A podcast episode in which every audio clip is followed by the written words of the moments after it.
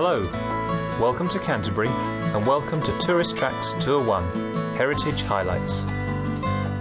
This tour will show you some of Canterbury's true highlights, allowing you to discover them at your own pace. Each audio point marked on the accompanying map corresponds to the track number, so you should start track 2 when you reach audio point 2, and so on. Each track gives clear instructions as to when and where you should walk next.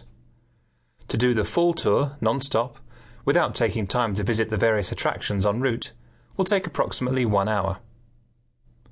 The end of each track is marked by the following sound.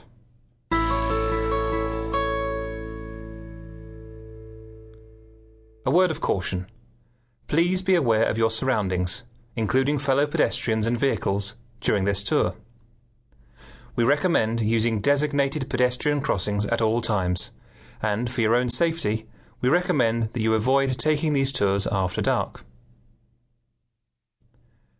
You should now be standing with your back to the Tourist Information Centre on Sun Street, opposite Canterbury Cathedral, facing Christ Church Gate, a truly splendid way to start your tour. This magnificent gateway, through which you may just be able to glimpse part of Canterbury's famous cathedral, was constructed in 1520 as a memorial to Prince Arthur, the elder brother of King Henry VIII. Arthur died at the age of just 15. You will notice that the gate features a fine display of heraldry. These centre on the royal coat of arms of the House of Tudor, which features the Tudor rose and a Tudor portcullis, or gate. The other coats of arms are those of friends and acquaintances of the young prince. The central statue of Christ is a much more recent feature of the gate, designed by the sculptor Klaus Ringwald in 1990. For more than 300 years, there was no Christ figure.